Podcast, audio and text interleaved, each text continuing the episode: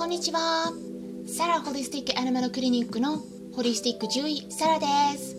本ラジオ番組はペットの一般的な健康に関するお話だけでなくホリスティックケアや地球環境そして私が日頃感じていることや気づきなども含めて様々な内容でお届けしております。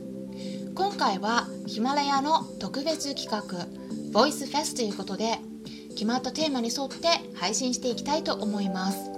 今回はね3つ目ということで推しのインフルエンサーがテーマになります。えインフルエンサーって何？ってわからない方もねいらっしゃると思いますので、まあ、最初にねお伝えしますとこれは影響力のある人という意味になります。まあ、例えば Twitter とか Instagram や Facebook、YouTube とかで活躍していて有名になっている方いらっしゃいますよね、まあ、そういう人たちのことを影響を与えている人ということでインフルエンサーと呼んでいるんですね。で、まあ、推しのインフルエンサーが今日のテーマですよね。うん。まあ、私自身は今年に入ってから YouTube 動画もねいろいろ見るようになったので、まあ、ある程度ね、まあ、インフルエンサーの方は見てはいるんですけれども、まあ、ダントツでの人だけちょっとレベルが違うなと思っている方がいます。なのでおすすめしたい人っていうのはもう最初からね決まっていたんですけれども、うん、ただね私がねちょっとねあの他のオンラインサロンとかにもいくつか入ってるので あの何て言うかなその人他の人をねこう差し置いて この別な人をねちょっとおすすめするっていうのはどうなのかなってちょっと思ったりもして、ま、ちょっと今回のテーマがね一番迷ったんですね正直。でなんだけれども、うんまあ、他の人がダメっていうことではないですし、まあ、一応ねあの私の考えそのインフルエンサーをどういうふうに見ているのかっていうのをお伝えすることで、まあ、他の方にとっても何か得られるものがあればいいのかなと思いましたので、まあ、正直にねもう私の中でもこの方がやっぱトップだっていうのをお伝えしますね。で、えー、っとまずねお話ししないとならないポイントちょっともう一個ありましてごめんなさい前置きが長くなってしまってるんですけれども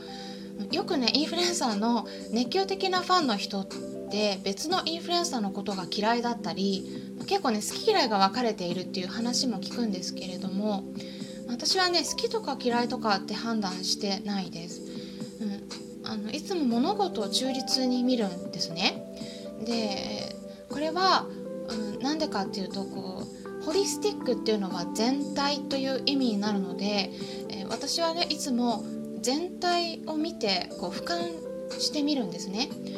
で中立的に見るっていうのもすごく大事になってくるので、えー、まあ、それがねホリスティックケアとかホリスティック医療の真髄になります。なので全体を俯瞰して中立に見るっていうことを今回もねやっていてまあそれで何、て言うかな好き嫌いよりもその人を応援することで、え、社会にとってすごく良くなるだろうなっていうのを、うん、見て先を見て、えー、それでチャンネル登録したりフォローしたりしています。ですいません。前置きが長くなったんですけれども、まあ、私の推しのインフルエンサーはタイのバンコクに住んでいるマナブさんです。え、ま、学ぶってえー、っとん？な私知らないんだけど。で思われた方は是非学ぶというワードとバンコクというカタカナのワードですね、まあ、この2つで Google 検索してみてください、まあ、私もね最初学さんってね言葉聞いた時にえどこの学さんってねちょっと知らなかったんですね。なので、うん、きっとね他にも知らない方いらっしゃると思いますので、まあ、それでね簡単にお話ししたんですけれども、え YouTube 動画をかなり上げていますのですぐに見つかると思います、うん、で私の方でも概要欄におすすめの動画をえー、URL を載せておきますので、えー、ぜひね興味のある方はチェックしていただければと思うんですがにねどんなお仕事についている方にとっても参考になると思います。うん、お金の稼ぎ方とかあとは自己啓発の内容になってくるかなと思うんですけれども、まあね、他の方とね何が違うかってねお伝えしますと、まあ、これは私が見てきている中で感じていることですから、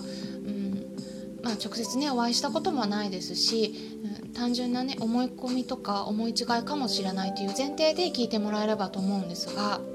まあ、まずね学さんってその億単位でお金を稼いでいる方なんですね。ただ実は私の周りでは、まあ、日本人だったり外国人だったりもするんですけれども、まあ、そのくらいお金をね稼いでる人っていうのはまあいますでも、まあ、いろんな方がいるんですけれどもいろんな人がね。でお金っていうのは人を変える力を持っているんですね、うん、例えば皆さんも想像してみてください。1億円を手に入れたら何をしますか？もしくは毎年ね1億円とか2億円とか稼げるようになったらどんな気分になるでしょうか？人間って巨額のお金を持つと気持ちが大きくなって傲慢になりやすくなる。と言われています。でねそこで実際に傲慢な行動をするかどうかっていうのはその後のことであのこれはね傲慢になりやすくなるっていうのはやっぱり心理学的にそうなんですね。実際に行動を起こしている起こしていないは別です、うん、なので全員そうなるわけではないんですけれども、特にお金を稼ぐことを売りにしている場合とか急に収入が増えて劇的に生活スタイルが変わっていった場合に、うん、なんか見てるとこそちらの方にベクトルが向きやすくなるんだろうなっていうのを、いろんな人を見て感じているところです。あとは私が最近感じているのはお金だけじゃなくてこれ実は Twitter のフォロワーさんとか YouTube チャンネルの登録者の数が増えてきてもちょっとそういった方向にね力が働くみたいなんですね。なので、まあ、ちょっとね私自身も今後フォロワーさんが増えていった時に傲慢にならないように気をつけないといけないなっていうのを、まあ、いろんなねインフルエンサーの方々を見てきて感じているところです。まあ、お金に関してはあの私はねお金を稼ぐことが悪いことだっていうふうに言いたいわけではありません。もうこれ絶対に必要なことですしお金がないと心が不安定になりやすくなるっていうのはもう本当のところです、うん、でもそのお金を稼ぐっていうことだけをゴールにしてしまうと、うん、本当に大切なものを失ったり身近な存在とかね幸せにならなくなることがありますあとはちょっと健康を崩すとかねそれもありますでいろんなインフルエンサーがいる中で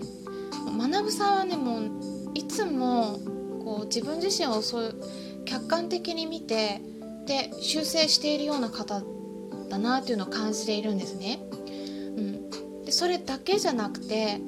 すごく視聴者さん思いです。視聴者さんを大事にしているっていうのがすごく分かりますね。伝わりますね。で私の場合チャンネル登録するとかフォローするとかしないかするかしないかを決めるポイントって、まあ、どれだけ有益な情報を得られるかっていうよりもその人のやっぱりそういうところだったりします。多分皆さんもそうではないですか？でね多分今後そういう傾向が強くなってくるっていうふうに私は予想しています。あの情報の価値が下がってくると思うんですね。だって無料で有益な情報っていうのは簡単に手に入る時代になっているんです。だからそれそこでじゃあ本を出した時とかにその人の本を買うかどうかっていうのはもうねその人を応援したいかどうかなんですね。うん。だから私もチャンネル登録するかしないかやっぱ応援したいかどうか。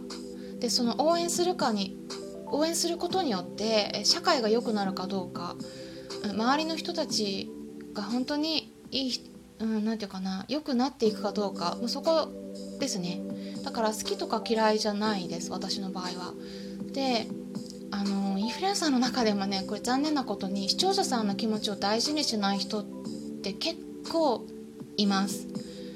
うんでね、そうなる要因の一つとしてやっぱりね傲慢になってしまっているっていうのがあるんだと思うんですね。